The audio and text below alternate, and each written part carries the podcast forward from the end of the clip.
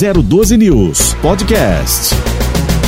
A nossa entrevista, estamos falando agora com o prefeito Antônio Colucci, do PSDB, o prefeito de Ilhabela. Prefeito Colucci, seja muito bem-vindo. Marcelo, ouvintes da Rádio 12 FM, é um prazer estar com vocês hoje, só retificando prefeito pelo Partido Liberal. Ah, pelo Partido Liberal. ah, ok. Feito. Muito obrigado, viu? Vamos lá. Prefeito, seja muito bem-vindo. Bem, como em todos os municípios, a Ilha Bela também enfrenta um desafio diário por conta da Covid-19, né? Ah, nós gostaríamos de saber quais são as ações, as mudanças que o senhor, como chefe do executivo, tomou e vem tomando na saúde como prevenção da pandemia. Por favor. Marcelo, é um desafio de todos os prefeitos, né? É, a gente muita gente falou propaganda na televisão, né? O governo do estado principalmente, mas quem vacina são as prefeituras, são as prefeituras que fazem todo, que montam a estrutura e que fazem e que aplicam as vacinas. É importante a gente sempre ressaltar isso.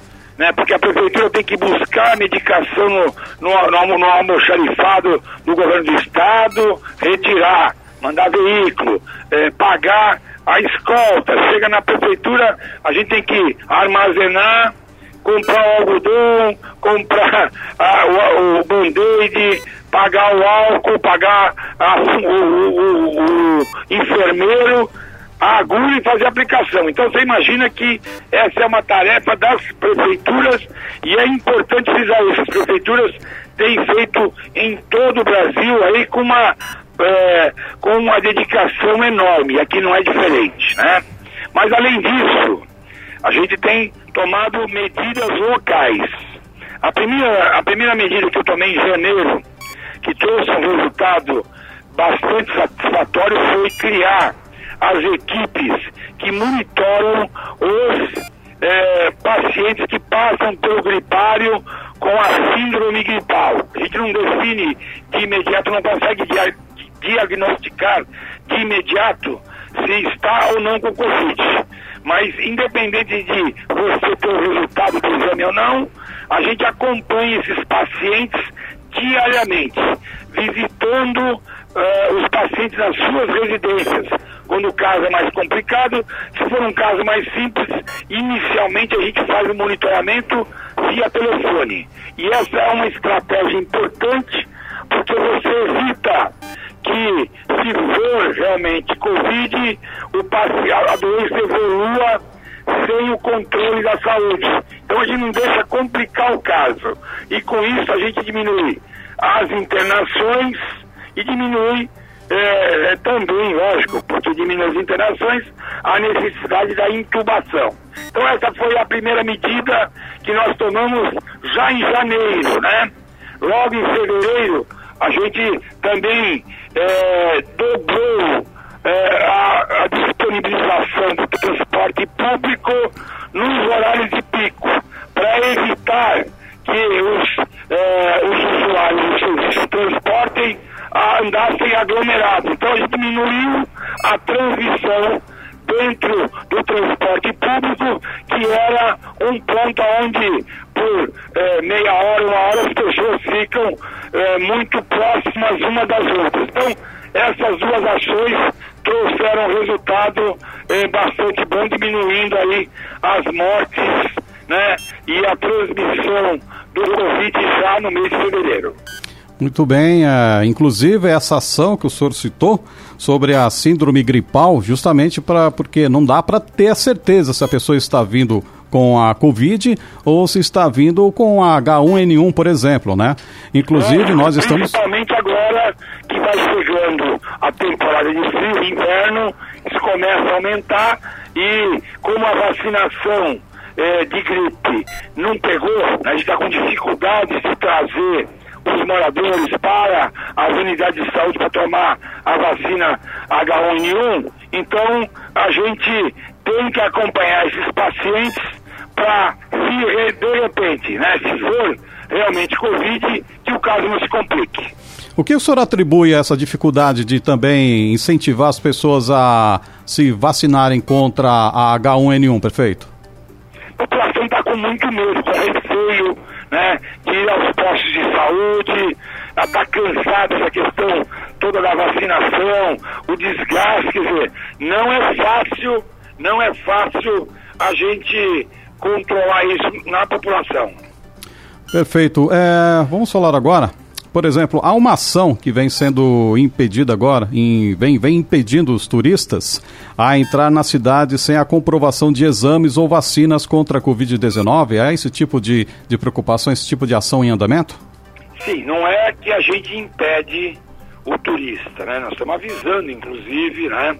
É, a Associação Comercial é, comunicou todos os todos os seus os empresários da cidade que tem hotelaria, né, então pousadas, hotéis, já sabem da necessidade, né, da apresentação do teste PCR ou teste similar do, eh, nos finais de semana. Então, nos finais de semana, quem vem para Ilha Bela e não está vacinado, não é morador da cidade, não tem trabalho fixo na cidade, tem que, para ingressar na cidade, apresentar o teste é, do Covid.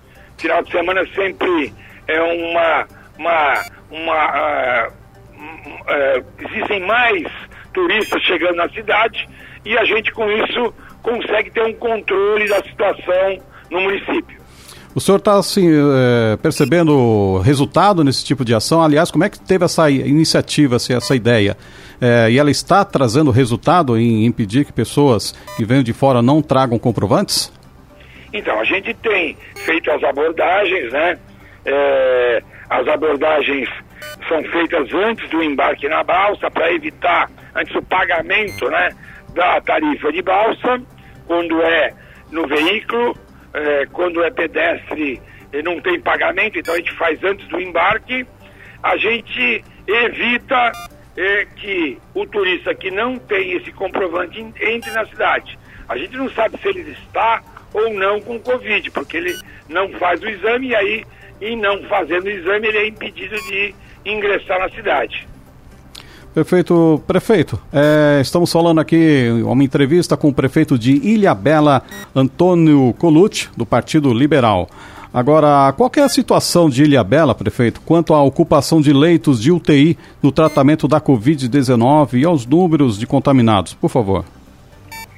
É, Marcelo, é, a situação de Ilha Bela nos últimos três meses é uma situação relativamente tranquila.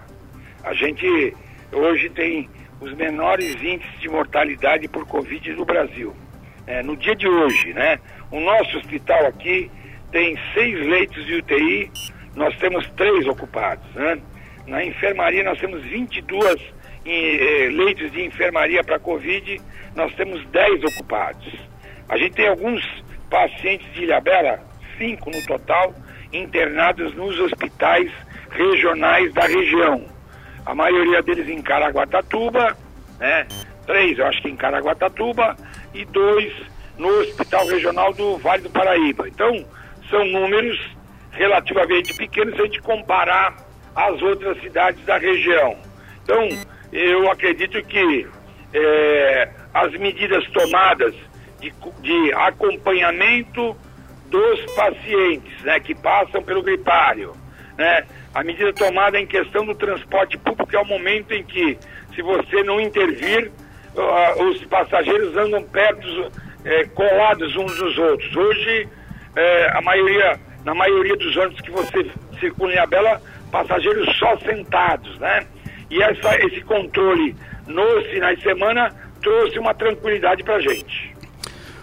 Esse é o prefeito Antônio Colucci, que está conversando aqui conosco, prefeito de Ilhabela. Agora vou passar a bola, prefeito, o meu colega de bancada, o Edson Júnior, que tem algumas questões. Fique à vontade, Edson.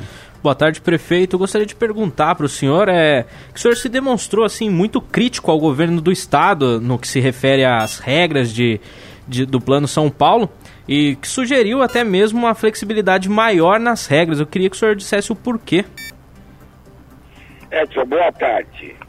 É, a minha crítica às atitudes do governo do estado são é, em relação a tratar os desiguais de forma igual, né? Você não pode é, ser comparado, você não pode estar num, num pacote de eh, 50 cidades e, de repente, ter o mesmo tratamento. A situação aqui em Abela é uma situação controlada. Né? A gente tem eh, uma indústria que é a indústria do turismo. Então, vamos lá. Ele chega lá numa cidade como Taubaté, ele diz, olha, o comércio abre de segunda a sexta, fecha sábado e domingo. Tudo bem, é, Taubaté é uma cidade industrial, né, uma cidade comercial, tem uma lógica isso.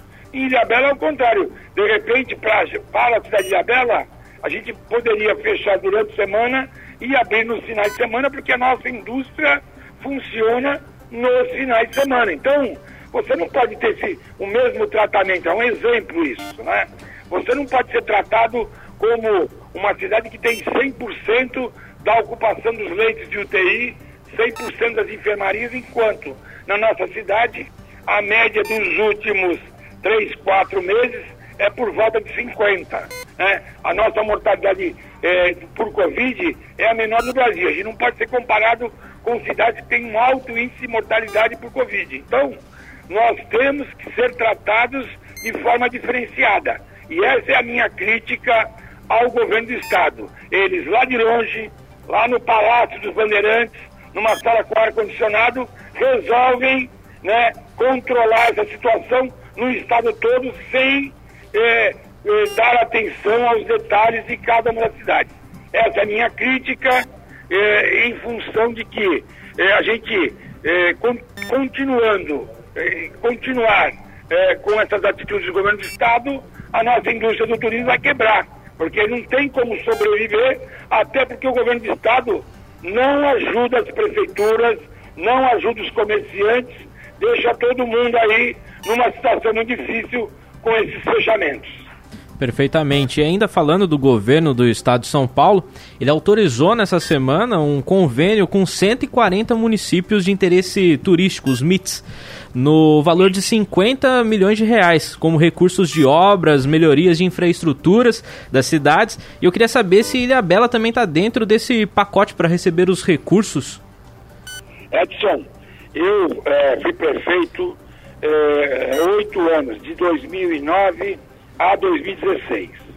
Esse foi um projeto lá de 2013, 2014, do governo Geraldo Alckmin, Márcio França, a criação dos 140 eh, municípios de interesse turístico. Naquela época, né, eh, o governo do estado destinou, eh, esse era o projeto, de destinar 500 mil reais por ano para os municípios de interesse turístico. Ilhabela não é um município de interesse, é uma instância turística, né? São outros 70 municípios, né? Que, deve, que tem uma legislação estadual que faz a previsão dos recursos que os municípios devem receber do governo estadual. O governo estadual, nesses últimos dois, três anos, não destinou um real para Ilhabela, né? Esses diminuiu agora esse valor que você me falou aí total, me parece que dá algo, algo em torno de 350 mil, menos do que é, da época da criação desse, dessa classificação de municípios de interesse turístico. Então, o governo do estado faz um discurso, eu vi o discurso do governador aí dizendo e falando muito sobre a importância do turismo, mas na prática ele é, deixa de repassar recursos para cidades, instâncias turísticas da região aqui nossa, são 12 cidades, todas as, as cidades é, da, da, do litoral, mais algumas cidades aí do Vale do Paraíba, por exemplo, Campos do Jordão é uma delas, São Luís do Paraitinga é outra, Bananal é outra, só como exemplo, né? Então, são cidades que deveriam estar recebendo recursos como instâncias da ordem de de 2 a 3 milhões de reais cada uma e nos últimos três anos não recebeu nada. Então, é uma coisa é o discurso do governador, a outra é a prática muito diferente disso. Perfeitamente. Bom, prefeito, estamos chegando já no final da nossa entrevista. É, só uma última pergunta. É, em relação à crise econômica gerada pela pandemia, a administração propôs algum projeto, alguma, alguma ação incentivadora para ajudar o comércio local? Alguma coisa específica para ir para a região? Então, a gente tem ações para ajudar a população, a gente criou é, um programa é, que atendeu 3 mil famílias, está atendendo 3 mil famílias, né? Esse pessoal do CAD Único, que recebe 500 reais por mês durante esses três meses, então vai estar recebendo abril, maio e junho, a princípio, né? Então está ajudando as famílias, 3 mil famílias, né? A gente está também ajudando com cestas básicas. Isso é, é as ações diretas à população. O comércio, a gente é, não, não elevou os impostos esse ano, então IPTU, ISS não teve majoração, né? taxa de coleta de lixo, e além disso, a gente é, prorrogou os prazos de pagamento.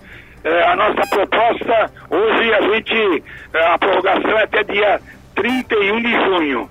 Bem provável a gente deve estender essa prorrogação e quem sabe se a situação continuar complicada, é, viabilizar o pagamento do IPTU, de, do ISS nos próximos anos, quem sabe 22, 23, 24, pagando em cada ano 33,3% do IPTU deste ano, dando é, uma, uma uhum. um refresco para o comércio local ou as empresas locais. Perfeito. Prefeito Antônio Colucci, prefeito de Ilhabela do Partido Liberal, muito obrigado pela sua entrevista e já estendo o convite, o senhor já está convidado para futuramente é, comparecer aqui conosco, quem sabe um dia sem máscara, mas assim também por telefone ou por Skype, sempre que tiver alguma coisa muito relevante para a sociedade, para a população de Ilha Bela, o senhor já se sinta convidado, viu, prefeito? Marcelo, Marcelo e Edson, eu agradeço a oportunidade.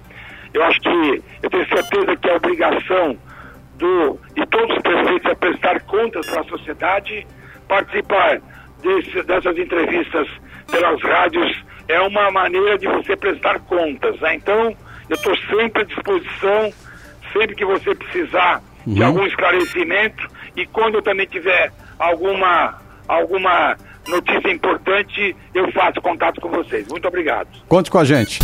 012 News Podcast.